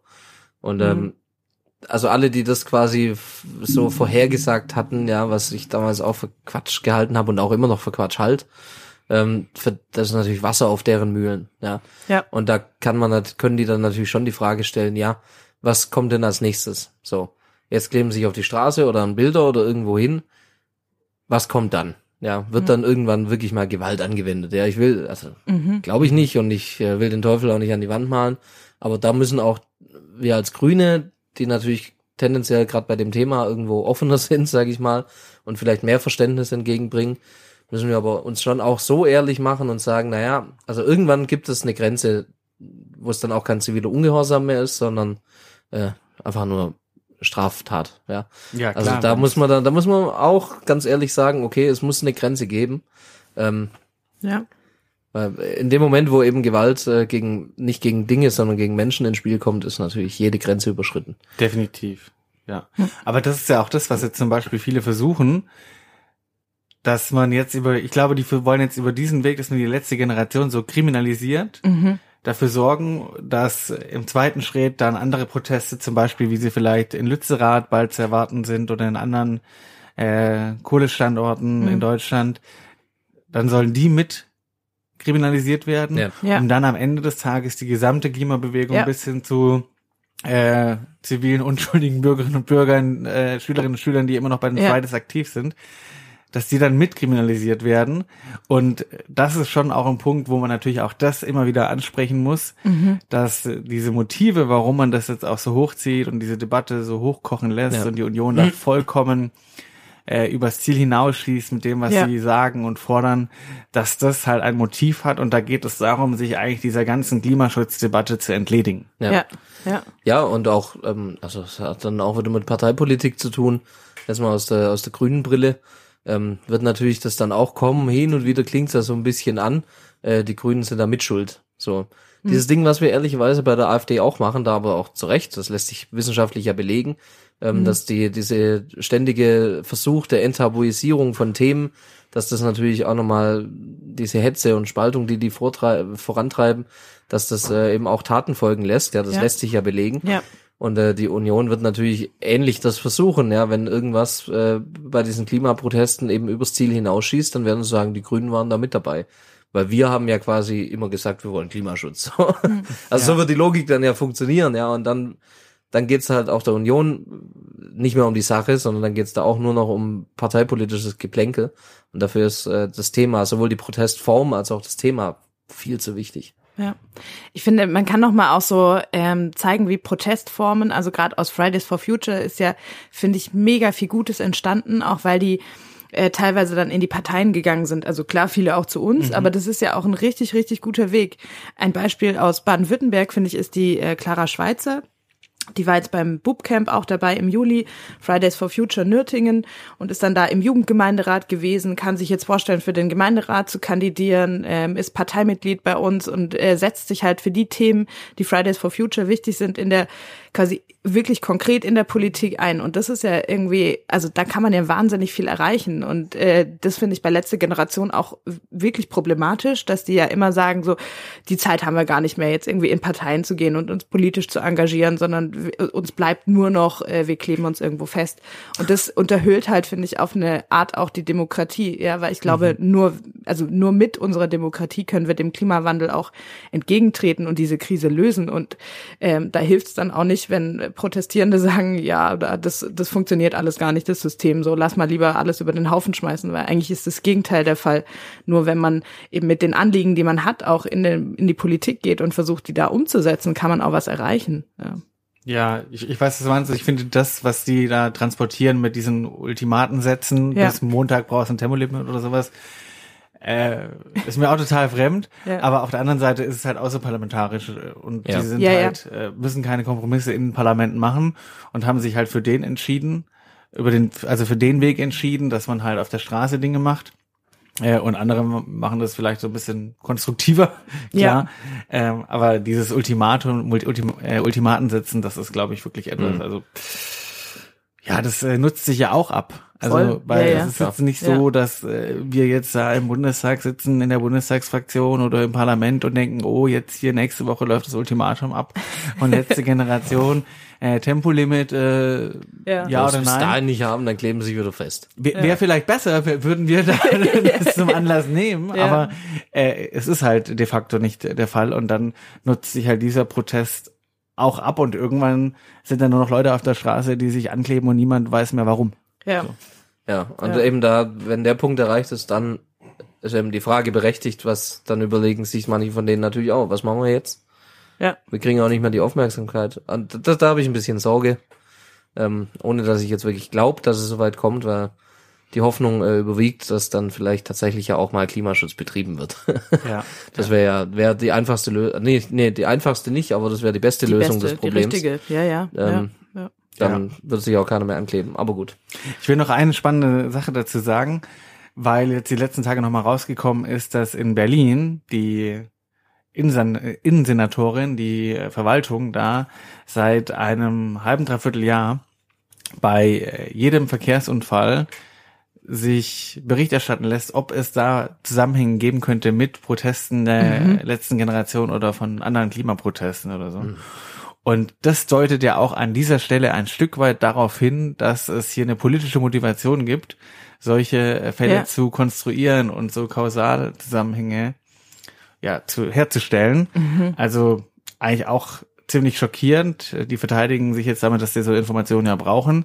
Aber ist ja eigentlich nichts, was man so an sich als Information brauchte in der Vergangenheit, wo man sagt, ja, das ist wichtig äh, für die Sicherheitssituation in der Kommune, im Land oder im Bund. Aber da wird das jetzt gemacht und äh, in Grad der in Situation, Berlin, wo es äh, Faule Ausrede für einfach eine scheiß Verkehrspolitik. Also. ja, da wo es jetzt, da wo es Regieren jetzt da mal- nicht auch wir mit? Ja. Also noch. Gucken wir mal, wie die, wie die Wahl ausgeht. Entweder sind wir dann nachher. Ja. Chefin oder ja. Naja, auf jeden Fall ist es so, dass das natürlich auch überhaupt nicht geht, da solche Fälle zu konstruieren. Und dann wohl das erste Mal, wo man irgendwie sowas denken könnte, gleich äh, sagt da der, sagt die Berliner Feuerwehr, ja, da ist es jetzt so. Und wenn man sich genau anschaut, wenn man auch die Notärztin fragt, die, die, die das Ja. Opfer in dem Moment hat. behandelt hatte, Ja, ja. dann sagt die ja was ganz anderes. Ja. Ja. ja. ja, die hat ja gesagt, sie hätte gar nicht auf den Rüstwagen gewartet, also auch wenn der gekommen wäre. Übrigens auch das Spezialfahrzeug ist einfach ein Rüstwagen von der Feuerwehr. Ja, also auch, auch ein tolles Fahrzeug, aber so spezial, da äh, denkt man irgendwie so an Monster, krasse Kräne oder whatever, aber es war halt ein Rüstwagen, auf den die, Ja, äh, so also, Transmonster oder wie heißt das? ja, ja, genau. Transformer. Ja. Transformer, genau. Feuerwehr-Transformer. Kommt Ja. auch noch. Oder Paw Patrol. Kommt. Kommt auch noch. Wenn ich mir überlege, wie viel Geld wir für Feuerwehrfahrzeuge ausgeben, sind wir nicht mehr weit weg von den Transformern. Ja, die sind auch wirklich sehr toll und können sehr viel, die, Die Feuerwehrfahrzeuge. Ja, ja. Eine Frage habe ich auch bei äh, Umsetzung konkreter Klimaschutz, ne, weil jetzt äh, sind ja im Moment jetzt auch COP in Ägypten, also äh, Klima, Weltklimagipfel und die Bundesregierung ist ja mit einem Eckpunktepapier da und äh, irgendwie dieses Eckpunktepapier ist ja schon ein bisschen vorher quasi durchgesickert und ähm, wenn ich es richtig verstanden habe, erreichen wir mit dem, was da drin steht, in jedem Sektor unsere Sektorenziele, schaffen die Klimaneutralität bis 2050, so alles, was wir uns vorgenommen haben, bis auf äh, Verkehr. Ja. Was ist los mit Volker Wissing und muss der nicht mitmachen beim Klimaschutz oder wie ist da der Stand? Also es, es gilt es für ihn nicht. Also er- ich meine, er hat es offensichtlich einfach nicht geschafft, ja. Aber also folgen da irgendwie Sanktionen? Was passiert eigentlich mit einem Ministerium, das einfach sagt so, "Hm, ja, das mit dem Klimaschutz äh, gerade in meinem Bereich, hm, ja, ich, ich finde, die anderen sollten lieber mehr machen. Ja, so das ist ja seine Haltung und das finde ich schon eine Frechheit in der Bundesregierung, die sich verpflichtet hat, äh, die Klimaneutralität äh, wirklich wirklich voranzutreiben. Ja. Also zum einen verdeutlicht das nochmal, wie schlimm und traurig das ist, dass wir Grüne es nicht geschafft haben, das Verkehrsministerium Oh ja. zu bekommen, Ja. weil da ist am meisten zu tun, um Ja. wirklich eine, was für einen Klimaschutz zu erreichen. Das ist gesagt. Ja, und ansonsten ist es so, dass äh, es da jetzt halt immer wieder intern Diskussionen gibt, dass man das auch wirklich hinbekommt, dass man da den Druck hochhält. Und es jetzt zum Beispiel über die Lkw-Maut versucht wird, den Druck hochzunehmen, weil darüber kann man dafür sorgen, also die Lkw-Maut, die soll eigentlich reformiert werden und es soll dann mehr Geld abfließen und das Geld soll dann nicht in den Straßenbau gehen zum größeren Teil, sondern soll dann ja, zum Beispiel ja, für Klimaschutzmaßnahmen einfach Ausbau äh, von Schieneninfrastruktur etc. Äh, gehen. Ja, das ist jetzt ein Hebel, den es da gerade gibt, dass man darüber einfach versucht, äh, den Straßenbau ein Stück weit finanziell auszutrocknen. Ja, das ist, das ist ein Weg. Ja. Ähm, und ansonsten ist es so, dass wir, dass äh, Volker Wissing ja selber gesagt hat, dass er da noch was vorlegen wird, wie er da bessere Maßnahmen hinbekommt, dass Ja. er da auch auf diesen 1,5 Grad Pfad einschlägt. Aber wie gesagt, da ist man das schon nochmal, finde ich, äh, sehr, wird einem nochmal sehr deutlich, dass man halt in so einer Regierung, auch in so einer Koalition, wenn man halt selber das Ministerium hat, dann kann man die Prozesse steuern, dann kann man äh, bestimmen, was äh, kommt und was kommt nicht. Dann hat man wirklich das Agenda-Setting voll in der Hand Ja.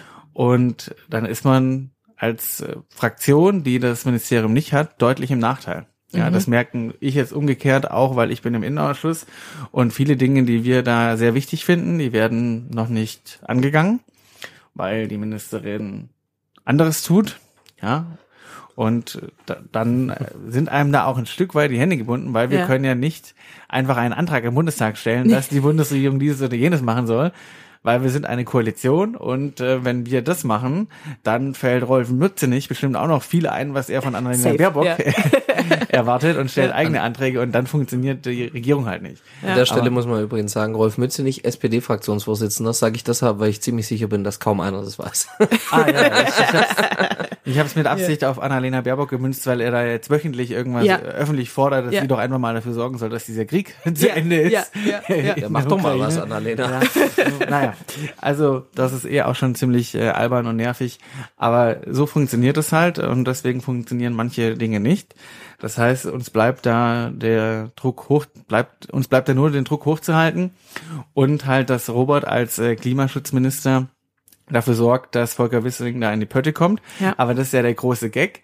Die FDP sagt dann einfach, ja, wenn die Klimaschutzziele nicht eingehalten werden, dann muss ja wohl der Klimaschutzminister schuld sein. Und Genau, das ist ja auch genau. ein bisschen das Ding, dass sie gar kein Ja. Interesse daran Ja, haben, ja, dass klar. da was passiert. Und die FDP an sich möchte halt äh, nicht mehr Geld in die Hand nehmen für Schieneninfrastruktur. Sie möchte nicht mit dem Ordnungsrecht irgendwelche Dinge Mhm.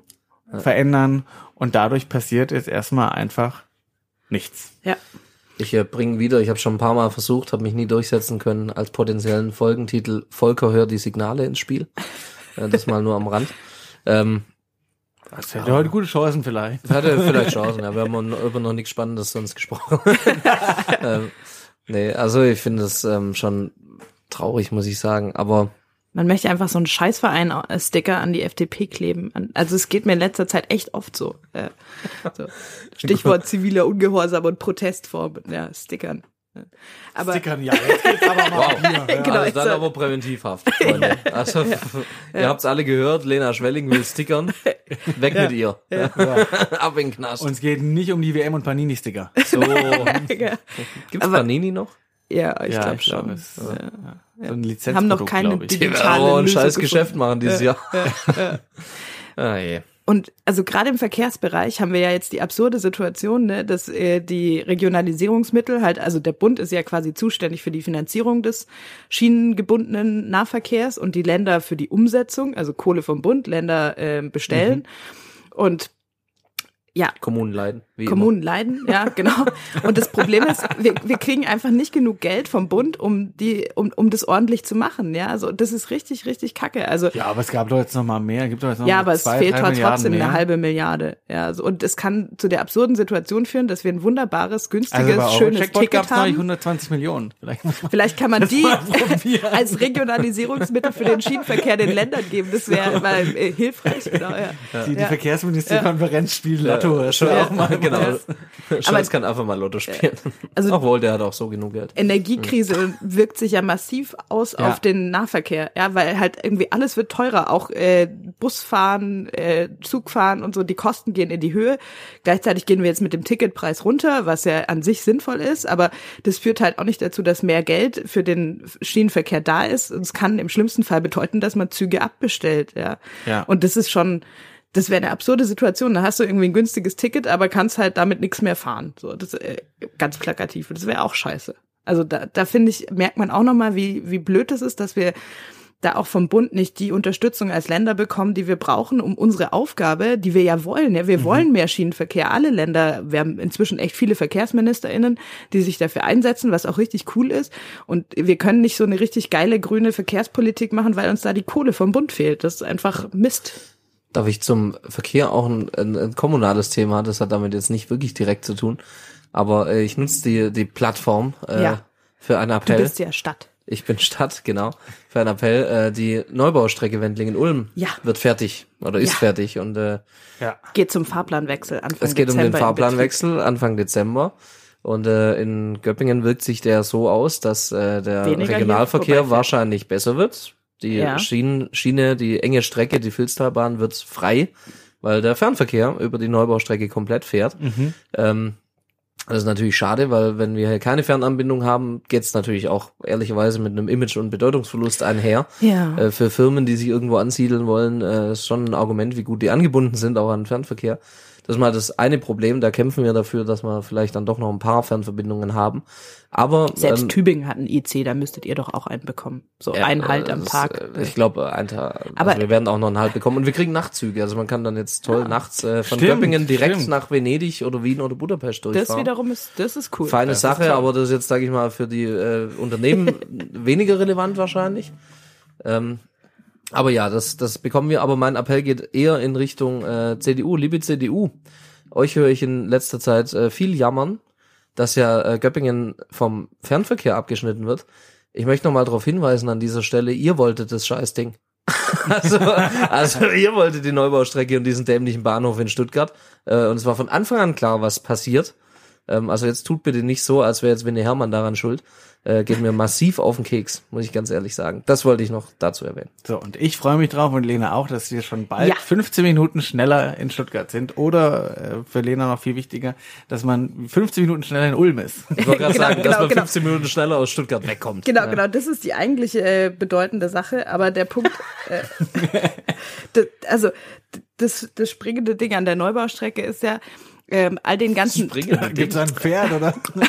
ja, Das hüpfende Komma, wie äh, ab Stuttgart Hauptbahnhof wäre so ein Pferd echt geschickt, weil den gan die ganze Zeitersparnis, die du äh, gewinnst durch die schnellere Verbindung, die äh, geht einfach Verlierst nahtlos wieder drauf, weil wenn du in Stuttgart, wenn der Zug hält, dann hast du halt nochmal auf dem berühmten ähm, E21 europäischen Fernwanderweg noch den Ja. Weg in die Stuttgarter Stadt vor dir. Also das ist wirklich jeden Morgen eine Kackzumutung. Es ist einfach nur furchtbar. Es ist richtig scheiße. Und jeder, der irgendwann mal für diesen blöden Bahnhof gestimmt hat, dem wünsche ich wirklich, äh, dass er auch nach Stuttgart pendeln muss und dann immer diesen Weg laufen muss, weil du, du fängst, also Ja, entwickelst da gehen ja auch wirklich. ganze äh, Familien verloren. Oh. Also Ja, ja, äh, ja. ständig werden irgendwelche Siebenjährigen ausgerufen, Ja. glaube ich. Und also, Der DAV überlegt, ob er Hütten am Rand baut. Großartig. An dieser Stelle übrigens auch ganz liebe Grüße an unsere äh, Ministerin für Wohnen und Bauen in Baden-Württemberg, Nicole Mhm. Rassavi. Das möchte ich auch noch erwähnen zum Thema ehrlich machen und CDU. ähm, ich erinnere mich ganz genau natürlich, wir waren ja alle aktiv im Anti-S21-Protest auch. Ja, du Äh, damals als der, der bedeutendste Stratege im äh, Büro der Grünen Jugend Baden-Württemberg, glaube ich. Tatsache, ja. Ich Ja. habe die, die, die Wahlkampagne quasi zur Volksabstimmung mehr oder minder erfolgreich offensichtlich organisiert. Ja. Habe hier in Göppingen auch den Verein gegründet, den Lokalen gegen Stuttgart 21. War da wirklich tief drin. Ich konnte so viel über Gleisvorfälle reden wie Oh, äh, nie wieder in meinem wir Leben. da alle wussten. Ja, Unglaublich, was ja, wir Wahnsinn, wirklich, ja. und was wir seither wieder Über vergessen haben. über, über Frischluftschneisen. und Unfassbar, da habe ich viel gelernt. Aber ich äh, will ganz konkret die Ministerin Rassavi grüßen. Äh, die hat nämlich damals auch ganz lauthals, die war da verkehrspolitische Sprecherin der CDU-Fraktion im Landtag und hat äh, immer wieder auch natürlich äh, Stuttgart 21 verteidigt, soweit ja legitim. Ähm, und hat dann aber auch gesagt, äh, der Bahnhof kostet, was waren es damals, 3,8 Milliarden. Wer Ja. was anderes behauptet, lügt. Liebe, liebe Ministerin Rasavi, ich bin mir nicht sicher, wie viel es genau ist, aber die 10 Milliarden, die wir damals prognostiziert haben, ich glaube, Es sind, glaube ich, mittlerweile zwölf. ich glaube, es sind drüber. Also Ja. ich glaube, die Grenze haben wir überschritten. Ich warte noch auf die Entschuldigung. Also ich, ich habe nicht gelogen. also finde ich, also wirklich so zum da Thema, man muss sich da auch mal ein bisschen Ulm, ehrlich ich, machen. Äh, viel Ja. zu berichten, was damals versprochen wurde, was alles Tolles mit dem Ulmer ja, ja. Bahnhof Ja, passieren ja, wird, ja. wenn man die Neubaustrecke hat. Oh, ja, ja, ja. Und was ist wirklich passiert? Die Bahnhofskneipe hat dicht gemacht. So. So ja. sieht's aus. Es ist jetzt äh, für mich nicht so ein großer Nachteil, aber es gibt viele Leute, die sind, Die vermissen. die gucken in die Röhre. Ja.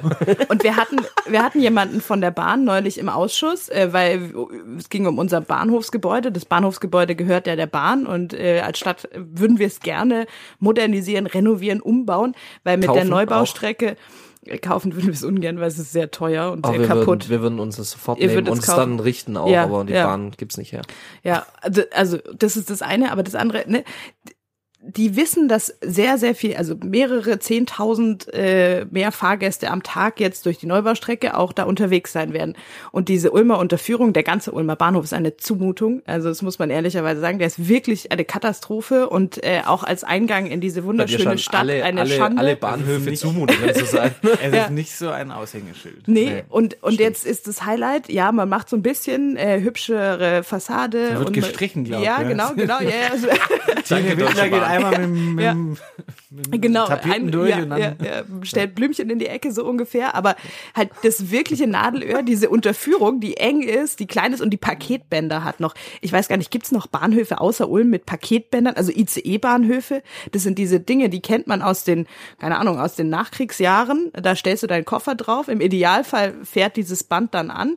In der Wirklichkeit funktioniert Nicht. es nie. Ja, die sind nicht. immer kaputt. Das heißt, du hast auch nicht mal einen barrierefreien Zugang, außer durch den Steg, den äh, die Kannst du eigentlich mal dein Handy ausmachen? Handy aus, ja, Finde ich wahnsinnig unhöflich. Also das zweite Mal jetzt das ja, Gebimmel. ja, ich mach's aus. Äh, Papa, äh, das ist wirklich so. Also, ja. ähm, und es gibt keinen barrierefreien Zugang durch das Bahnhofsgebäude zu den Gleisen. Das kann doch nicht sein. Ja, das ist ein ICE halt. Wie, wie, also das, das regt mich auf. Also die Bahn ist wirklich ein, Ja. ein rotes Tuch. Thank you for renovating this Deutsche Bahn. Ja, Ja. ja. Auch ein schöner Folgentitel. ja. Es ist es ist zehn, äh, deswegen hat mein Wecker geklingelt. Klar.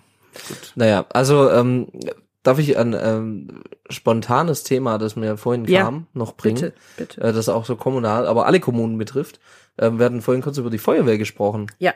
Ganz, ganz spannendes Thema. Die Feuerwehr in Deutschland fußt ja zu 98 Prozent auf Ehrenamt. ja. Ähm, und das ist eine ganz tolle Sache und ein sehr ungewöhnliches Konzept, aber es funktioniert seit vielen Jahrhunderten im Endeffekt sehr gut. Ja. Ähm, aber wir kommen da langsam an unsere Grenzen und ich weiß, dass das in fast allen Kommunen so ist, ähm, dass die auch die Einsatzbereitschaft bei den Freiwilligen etwas nachlässt, jetzt gar nicht als Kritik, äh, sondern man arbeitet halt auch nicht mehr un- unbedingt in dem Ort, wo man Mitglied der Feuerwehr ist, ja, und äh, es Ja. gibt leider, leider auch immer mehr Unternehmen, die ähm, Feuerwehrleute auch nicht mehr so gern anstellen, Ja. weil sie sagen, kann ja sein, dass die mitten in der Schicht mehr oder weniger zum Einsatz gerufen werden, wollen wir nicht. Früher war das ja ein Pluspunkt, wenn im Lebenslauf stand, ich bin bei der Feuerwehr, weil das vermittelt ja ähm, soziales Engagement und so weiter, Krisenfestigkeit, ja. Genau, und das äh, funktioniert so nicht mehr.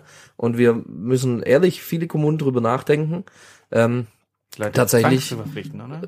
Nee. ja, nein, aber nicht. tatsächlich auf Berufsfeuerwehren umzusteigen, was natürlich wahnsinnig teuer ist, weil unser Ja. System überhaupt nicht drauf ausgerichtet ist.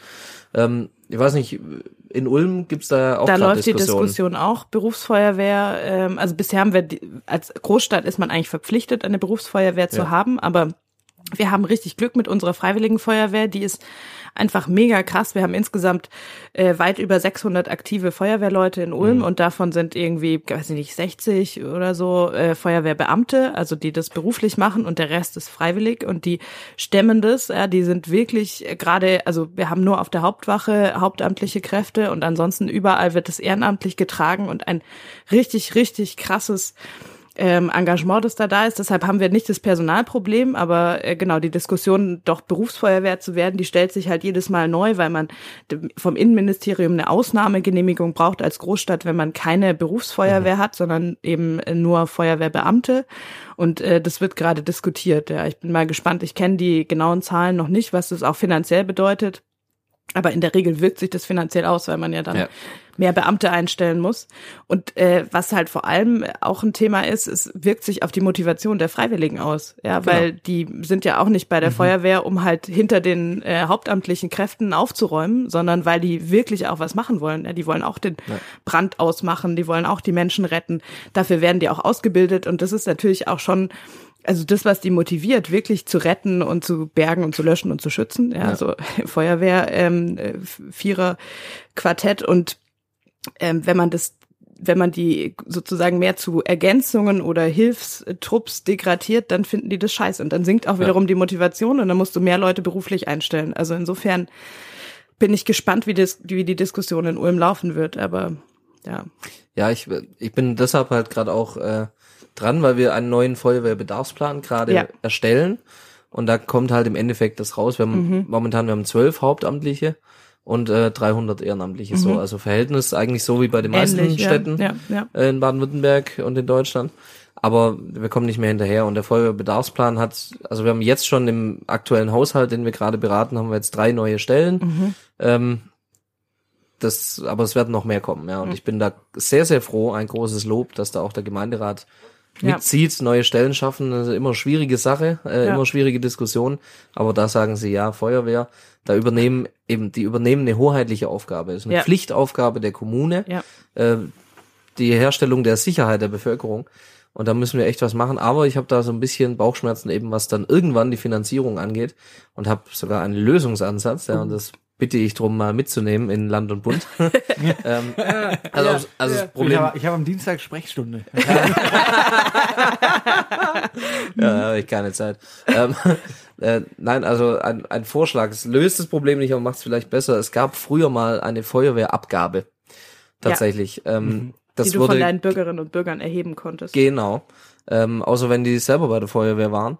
Äh, das wurde dann vom Bundesverfassungsgericht gekippt, äh, mit der Begründung damals, dass es nur für Männer galt. Und dass das ja dem Gleichbehandlungsgrundsatz widerspricht, was ja, Ja, auch richtig, ist richtig, irgendwo. ja. Aber man könnte es ja äh, neu einführen, dass es für alle gilt. Ja. Und ich habe dann den Effekt, dass ich entweder eine finanzielle Spritze für die Feuerwehr bekomme, die Mhm. auch wirklich für die Feuerwehr eingesetzt werden würde, ähm, oder dass vielleicht mehr Menschen sich überlegen, tatsächlich auch also mal aktiv mit dem Gedanken beschäftigen, vielleicht zur Feuerwehr zu gehen.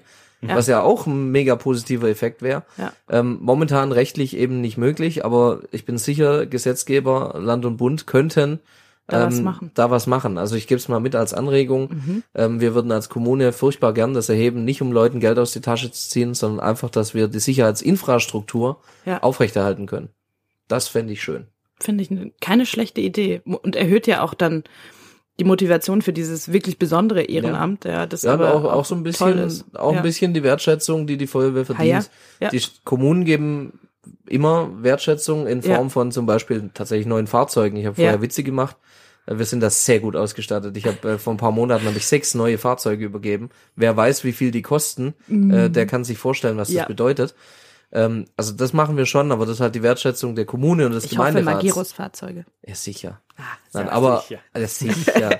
Nein, aber wirklich auch die Bevölkerung darf ihre Wertschätzung auf diesem Weg könnte sie, denke ich, Ausdruck verleihen. Das Ja. wäre ganz nett. Ja, ist sehr wichtig, vor allem wenn man sich auch anschaut, die Naturkatastrophen in den letzten Jahren, Ja. Ahrtal, Klimakrise, was da auf uns zukommt, da ist die Feuerwehr ganz zentral Ja. Ja. in der Gefahrenabwehr und deswegen Gerade ist auch, eine gute Unterstützung. gerade auch bei der Neubaustrecke zum Beispiel. Mhm. War, war eine große Übung jetzt, bevor sie an den Start geht quasi. Die bereiten sich seit neun Jahren drauf vor. Ähm, an der Filztalbrücke bei uns, das sind Feuerwehren aus drei Landkreisen, aus vielen Kommunen, die da äh, hinkommen. Und ich durfte bei dieser Übung dabei sein, wo quasi der Zug im Boslo-Tunnel ähm, mittendrin stehen bleibt, ja, und brennt. Ähm, und einfach zu sehen, äh, vor Ort Mhm. zu sehen, wie das läuft, war ja zum Glück nur eine Übung, aber wie unglaublich, also dass so ein Einsatz, der wird halt geleitet von einem Ehrenamtlichen, ja, Ja. ähm, von der Feuerwehr Grübingen, ja, Ja. Äh, und der leitet einen solch riesigen Einsatz, wo Polizei, Rettungsdienste, Bundeswehr mitbeteiligt werden unter Mhm. Umständen. Und das macht er ehrenamtlich und wie, wie das alles lief, wie die konzentriert da dran gegangen sind, unglaublich. Also ganz großen Respekt und dem darf man ruhig Ausdruck verleihen. Das stimmt, ja. Top. Großer Respekt für Feuerwehrleute. Aber was man oft vergift, vergisst, finde ich, sind auch die Angehörigen von Feuerwehrleuten. Lena spricht aus Erfahrung. Ja. Das ist wirklich, also es ist ähm, sehr schön. Ich wohne quasi in einem Feuerwehrmuseum. Das ist äh, der positive Effekt. Das ist super hübsch. Ich habe so viele Feuerwehrmodellautos. Ich kann alles. Äh, ich weiß alles. Einmal im Monat trudelt die Feuerwehr Bravo bei uns äh, rein. Das äh, Feuerwehrmagazin. Das ist Feuerwehr Bravo. genau. Feuerwehr, bravo. Ja, aber die Schattenseite ist heute erst wieder. Ähm, ich war heute Morgen beim äh, Gedenken zum Volkstrauertag, dann kam ich nach Hause und dachte so, ah, kurz bevor es wieder weitergeht, mal auf dem Sofa entspannen, Mario auch da. Und was passiert natürlich im ersten Moment, in dem man denkt so, oh, nett, piep, piep, piep, piep, piep, weg. Ja, also, also das ist wirklich, und es ist in den unpassendsten Momenten. Man wacht nachts auf, es ist irgendwie beim Frühstücken, beim Essen kochen und dann lassen die halt natürlich alles stehen und liegen und rennen los. Ja, das Da ist, geht's ja auch darum, wer Erster ist. ja klar, weil, mitkommen. Also je nachdem hat das- man äh, geht's- guten Platz oder nicht so da- guten Platz auf dem Fahrzeug. Ja, da ja. Ja, auch oder gar um kein die- Platz. Also Ja. es ist, Ja. ich mein, ein Kollege aus der Bundestagsfraktion ist bei der Feuerwehr, Leon Eckert, und der- der hat mir das erzählt, dass äh, die Feuerwehr setzt ja auf Redundanz, also alle werden mal angepiept Ja. und äh, wer dann da ist und äh, Ja. so viele, wie man braucht, die kommen mit.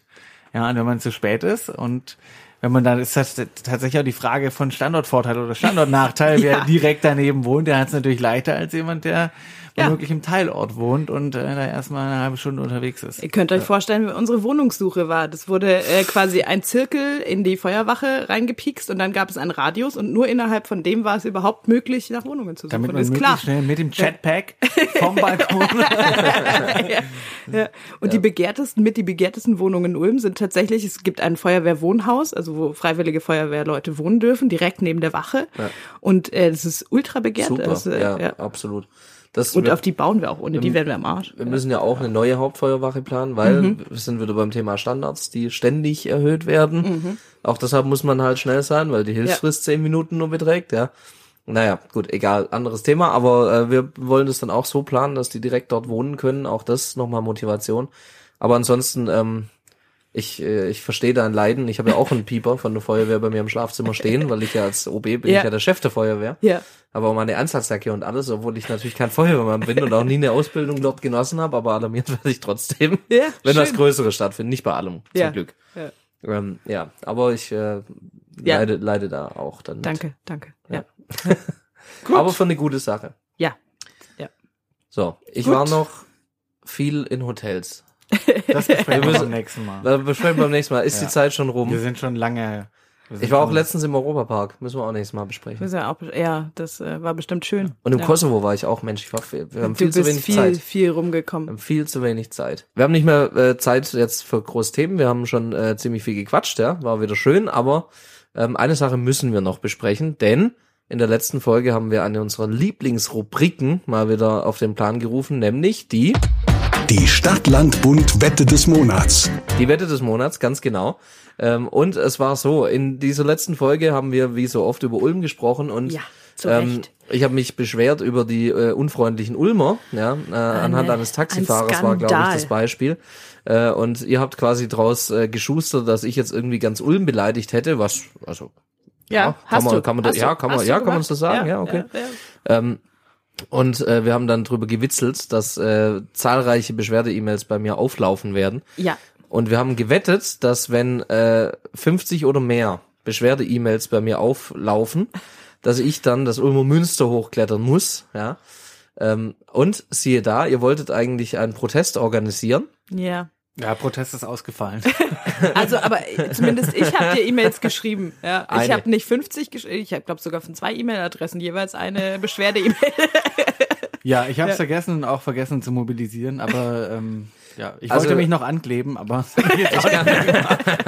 Also ich kann euch auf jeden Fall sagen, wir sind deutlich unter den 50 geblieben, was äh, mich darauf schließen lässt, dass unsere Hörerinnen und Hörer äh, ähnliche Erfahrungen schon in Ulm gemacht haben und es einfach ein sehr unfreundliches Nest ist. Ja? So. Das ist einfach nicht Ich, ich darf mir das erlauben, es wird sich niemand drüber beschweren, deshalb kann ich das jetzt so sagen. Und das Warten bedeutet auch, ich habe die Wette gewonnen, ihr habt die Wette verloren. Und äh, wir haben eigentlich damals nur gesagt, dass ich aufs Münster muss, wenn ich verliere. Ja, Ähm, ja, und ich würde hast sagen, du das Glück gehabt. ja, Äh, schön, ich- schön für Folge, dich. bis Ja. zum nächsten Mal. habe ich Glück gehabt. äh, nice try. Äh, selbstverständlich erwarte ich jetzt, dass ihr beide zusammen aufs Münster hochsteigt an den höchsten Punkt. Ich will ein Bild sehen mit einer aktuellen Tageszeitung, damit ihr nicht bescheißt, ja. Bestimmt gibt's Bilder von euch auf dem Münster. ja, natürlich, wir sind ja, Ulmer. So, ich, Ich habe da auch immer die aktuelle Tageszeitung dabei. Das sage ich schon mal vorweg. ja, ihr müsst halt da mitnehmen und dann wird das gepostet, ja, und äh, ich möchte eure verschwitzten roten Köpfe sehen.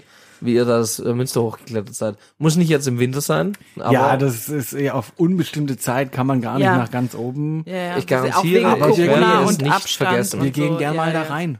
Ja. unten, hoch, unten, oder hoch, auf die an die Kanzel. höchste Stelle. Auf die Kanzel, vielleicht dürfen wir auf die an die Kanzel. höchste Stelle will ich euch haben. Und äh, ich werde nichts anderes akzeptieren. Also, ihr habt verloren, Wettschulden sind Ehrenschulden und äh, ihr habt eure Mobilisierungskraft beeindruckend unter Beweis gestellt, wie schlecht die ist. Wir, ja. wir gucken das mal, vielleicht hörst du noch mal es was ging nur um Anwalt. 50 Mails. Ja. nur um 50 Mails ging's. Also, das, ähm, da freue ich mich drauf, wenn ich dann das Bild von euch bekomme. Und ich werde, vielleicht komme ich auch nach Ulm und werde euch von unten zuwinken. In einem Café oder so. Mal schauen. Wir, wir versuchen von oben auf dich runter zu spucken. Ja, so machen wir es. So, schön, dass wir wieder mit guter Laune hier rausgehen. Ja, total schön geeint. Ja. Toll. Ich hätte auch gern, dass du den The Land Pulli dabei anhast, Marcel. ja, der ist super, wenn man gerade so irgendwie 768 Ja, da Stufen ist der hochläuft. toll. Ja, Ja, ja, denke das ich doch auch. Genau Ja, dann nehme ich noch einen Waschlappen mit hoch. Ja, da oben, da oben, da oben geht ja auch Wind, ja. Das ist stimmt nicht, dass dir kalt wird. Ja, ja, ja. ja. Okay, also, machen Gut, in diesem Sinne, äh, sehr schöne Folge, vielen Dank. Äh, und wir erwarten viele Reaktionen auf die Frage, wie Weihnachten gefeiert wird. So, das, Ja. ja, ja. Bitte, bitte. Freuen wir uns drauf. Mhm. Und äh, wir versprechen, es gibt nicht so eine lange Pause bis zur nächsten Folge. Ja, wir machen, denke ich, vor Weihnachten noch mal eine und Ja. dann machen wir so eine richtige So eine Weihnachtsepisode. Weihnachtsepisode. Oh. oh, da können wir, äh, da können wir Jingles umproduzieren mit Glockengebimmel und dem ganzen Kram. Ja, sehr Toll. schön. Ah, Cool. Ich freue mich drauf. Toll. In diesem Sinne, macht's gut. Ja, Santa, ciao. Tschüss. Uh. War nicht so schön wie Ferrero Tschüsschen, aber da bin ich immer sehr stolz drauf. Nur sehr trauriges Lied. Das war Stadt, Land, Bund, der Politik-Podcast mit Alex Meyer, Lena Schwelling und Marcel Emmerich. Die nächste Folge hört ihr nächsten Monat überall, wo es Podcasts gibt.